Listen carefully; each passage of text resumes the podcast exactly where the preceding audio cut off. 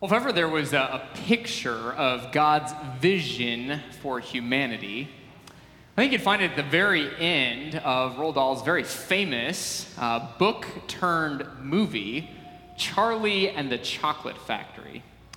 I gotta say a big thank you to one of our confirmation students, actually, uh, for pointing this out to me. And for the rest of you, what I want you to do is set aside uh, what you may remember about this story the search for the golden ticket the tour of the chocolate factory, the small army of Oompa Loompas uh, marching around.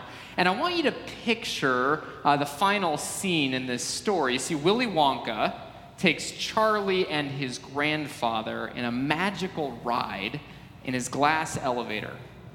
They're just beginning to learn what it means uh, that Charlie's won the contest, and that's when Willy Wonka says, Charlie, I'm giving you the Chocolate Factory.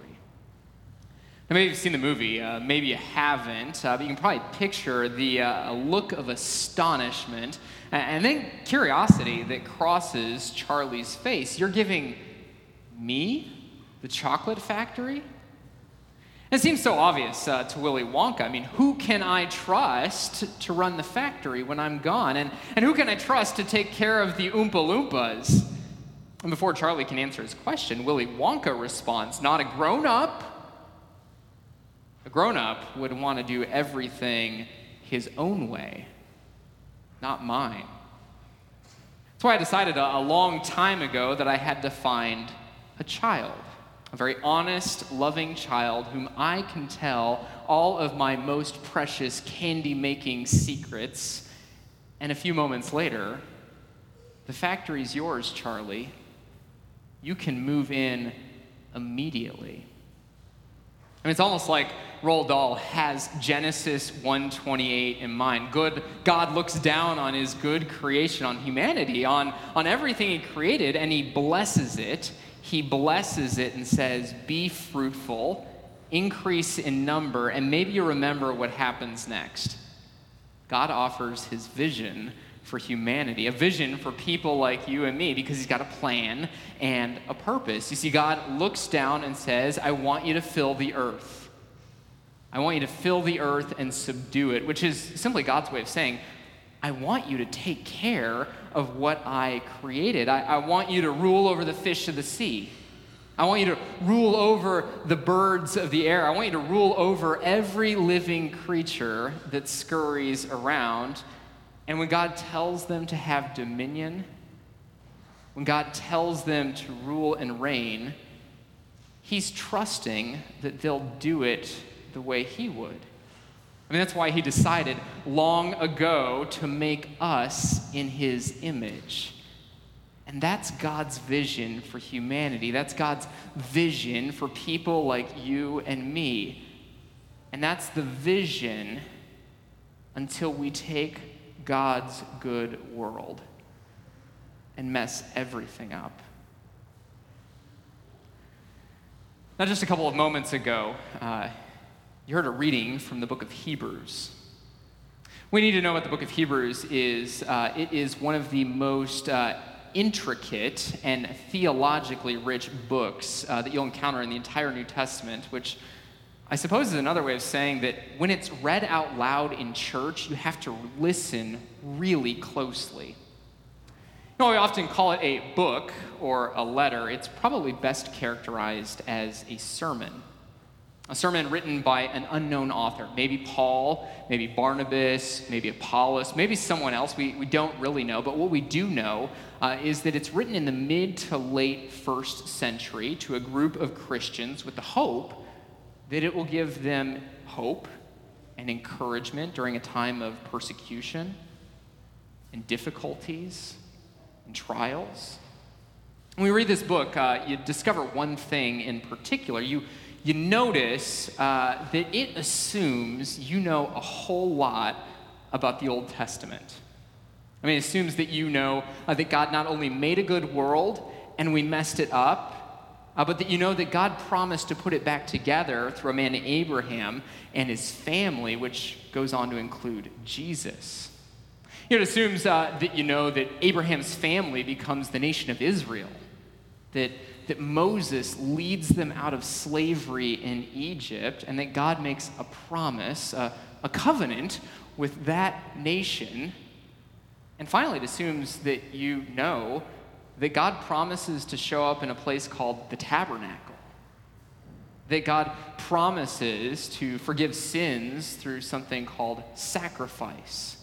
And, and that God, God promises to negotiate the conversation between us and Him through people called priests. I mean, it just assumes that you know all of this stuff. And that's why when we read the book of Hebrews, we assume that it's written to a bunch of Jewish Christians because they'd probably know this too. Yet the book of uh, Hebrews, it also introduces something new. See, God, uh, God has spoken to us in the past through prophets. And this group of Jewish Christians that the preacher is preaching to would probably know this, but now, now God has spoken to us in a new way a superior way. God has spoken to us through his son. You know, over the course of this sermon, uh, the preacher unpacks exactly what this means, and it offers hope and encouragement. And we land in Hebrews chapter 2, uh, the place where the second half of today's reading picks up, uh, this preacher is reminding us of God's original plan, his vision for humanity. And if you're a Jewish Christian living in the first century, and, and maybe even if you're a, uh, a modern Christian living in the 21st century, uh, there's at least one thing that would seem a little surprising to you. You see, you know that God is on a mission. I mean, He's rescuing and restoring uh, His good world that we messed up. But the culmination of that story the end of that story isn't us sitting on clouds with angels forever. I mean, that's not the end of the story. Instead, the culmination of that story is God's will, worked out in creation through human beings, with Jesus ruling and reigning over it all. You know, for a variety of reasons uh, that relate to first century Jewish expectations, this would have been really surprising. See, some people think uh, that God's vision for humanity is uh, a restored nation of Israel. You know, uh, the people getting back what was taken from them, the people getting back the, the power that they lost. And other people, uh, they think that things are just too messed up. That God's just going to wipe away everything there is. And those who are faithful, those who are really, really faithful, are going to get to live with God and the angels forever. You see, God's vision for humanity, it's bigger than that. God's vision for humanity is His will worked out in creation through human beings with Jesus ruling and reigning over it all. You see, that's why uh, the preacher, the author of Hebrews, uh, begins the second part of today's reading with a reminder. A reminder from a, a very familiar passage of Scripture. At least it's a very familiar passage of Scripture if you're a first century Jewish Christian. You see, he quotes Psalm 8. And uh, just a minute ago, uh, we read Psalm 8. And if you've got a bulletin uh, with you this morning. I want you to pull out your bulletin and find Psalm 8. Uh, it's located on page 4. Uh, it's written by King David. It was written more than 3,000 years ago. And what you notice is that David is noticing how insignificant we are as human beings. And yet, then he's noticing what God uses us to do. And so I'm going to read verses 3 and 4 uh, but I'd invite you to join me then as we read verses 5 through 9. This is what David writes When I consider your heavens, the work of your fingers, the moon and the stars, which you have set in place, what is mankind that you are mindful of them? Human beings that you care for them. You have made them a little lower than the angels and crowned them with glory and honor. You made them rulers over the works of your hands.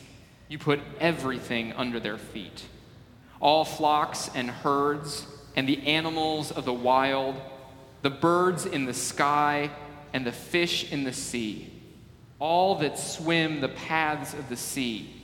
Lord, our Lord, how majestic is your name in all the earth. You see, as you read this, uh, David is reminding you of Genesis chapter 1.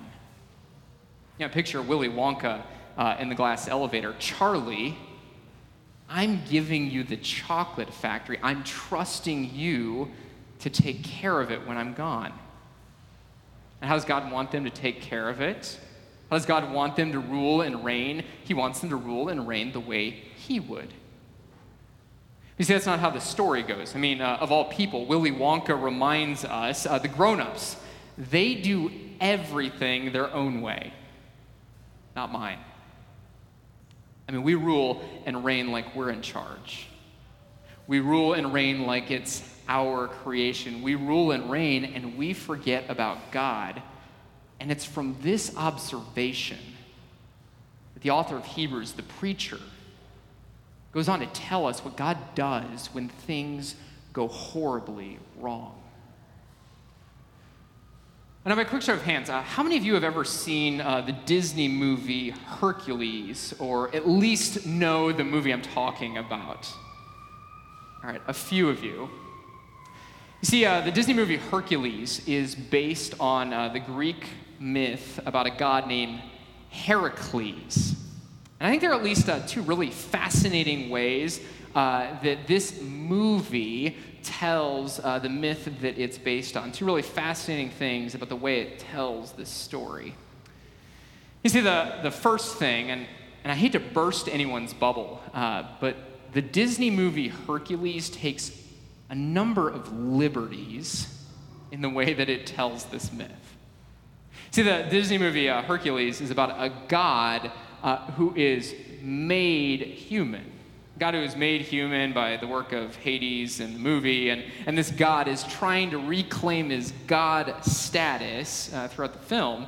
Uh, but the Greek myth Heracles tells a very different story. See, uh, Heracles isn't a God made human, uh, he's a God born to a human. he's God, the son of Zeus, born to a human, the queen of Thebes. That makes him a half god and half man, a fact that affords him certain privileges. Privileges like strength and power. Uh, privileges that he uses to rule and reign, privileges that he uses to subdue whatever he wants. That's why, if you've ever uh, noticed uh, ancient Greek statues of Heracles, they often picture Heracles holding a club and, uh, and he would use that club to destroy whoever got in his way. And Heracles, Heracles, I would contend, presents a, a certain vision for humanity. A vision that says, uh, I'll do whatever I want, and because I've got strength, because I've got power, because, because I got a really big club, I'm going to do what I want. And he usually gets what he wants if you know some of the stories about Heracles. You know, uh, while it doesn't always uh, involve a club, I think this tends to be humanity's vision for humanity as well. You know, God, I'll do whatever I want, and I'll use whatever you've given me to make that possible. You ever seen this? You ever lived like this? Uh, because I think we all have, and I think we all do almost every single day. But see, here's, uh, here's the second really fascinating thing uh, about Hercules and, and Heracles. You see, uh, ancient Greek mythology has a special name for Heracles. They call him the Archegos, uh, the hero, uh, which also gets translated into things like the founder or the author or the pioneer. And here's the, uh, the other really fascinating piece this is the same word that the author of Hebrews, the preacher, uses to describe Jesus. See, he observes God's original plan, his vision for humanity, God's will worked out in creation through human beings. I mean, this is why author of Hebrews quotes Psalm 8, but he reminds us that we don't see this vision all around us. Instead, we see humanity's vision for humanity. We see God, I'll do whatever I want and I'll use whatever you've given me to make it happen. And we see this in business, we see this in politics, we see this, we see this around the dinner table. I mean, have you ever seen uh, someone get into an argument, an argument that they have clearly lost, and yet an argument that they are unwilling to give up? Uh, because this is humanity's vision for humanity. I'll do whatever I want and I'll use whatever I've got to make that happen. You see, we don't see God's vision for humanity. That's what the author of Hebrews tells us. But we do see Jesus. And that's when he reminds us uh, that Psalm 8 uh, isn't just about what we have failed to do, it's also about what Jesus has already accomplished because he became a little lower than the angels. He did what we couldn't. And because he is crowned with glory and honor, not by beating up his enemies with a club, but by suffering and dying on a cross, we receive a promise too. And this is why Jesus is our archegos, our hero, our author, our pioneer, because he leads the way. He leads the way from the place where we are sin and death and destruction to a place of glory and honor, a place of new life and salvation, a place where there is a second chance at God's vision for humanity. Now, I've often uh, heard it said that the gospel, the good news about Jesus, uh, is both the most beautiful and yet also the most counterintuitive story that's ever been told mean, just picture it. Jesus, the hero, enters a world of rebellion. He comes on the scene to conquer his foes. And, and how does Jesus win? How does Jesus get glory and honor? He achieves glory and honor by giving up his life, by dying on behalf of his enemies, by giving them, by giving us what we don't deserve. And we create this world of sin and death and destruction, and Jesus takes it on himself and he takes it to the grave, but you see there's an empty tomb. Jesus is risen, and so we know that the enemy is defeated. We know that Jesus, our archegos, wins. You know, as a, as a close, uh, I think this means three things for us today. First, it means that right now, God's vision for humanity, his will worked out in creation for human beings with Jesus ruling and reigning over it all, it means that that vision will one day prevail. We have certainty of this. I mean, the tomb is empty, Jesus is risen. But second, it means that we live in this in between time. I mean, we, we know that Jesus wins, assuming that this is the way that Jesus would want us to describe that. We know that Jesus wins, uh, but we're still waiting for him to rule and reign over it all. And so we don't see what Psalm 8 describes, but we do see Jesus. And so finally, uh, I think this is also the most important part. We get to live like Jesus is ruling and reigning right now. Because, in a sense, uh, he already is. I mean, we know how the story goes, we know how the story ends, and so we get to turn the other cheek. We get to walk the extra mile. We get to love our enemies because we know that our story, our story ends with Jesus. And so we get to live like it's true right now. And so may God grant you the hope and the strength and the courage to do just that. In the name of Jesus, our Archegos. Amen.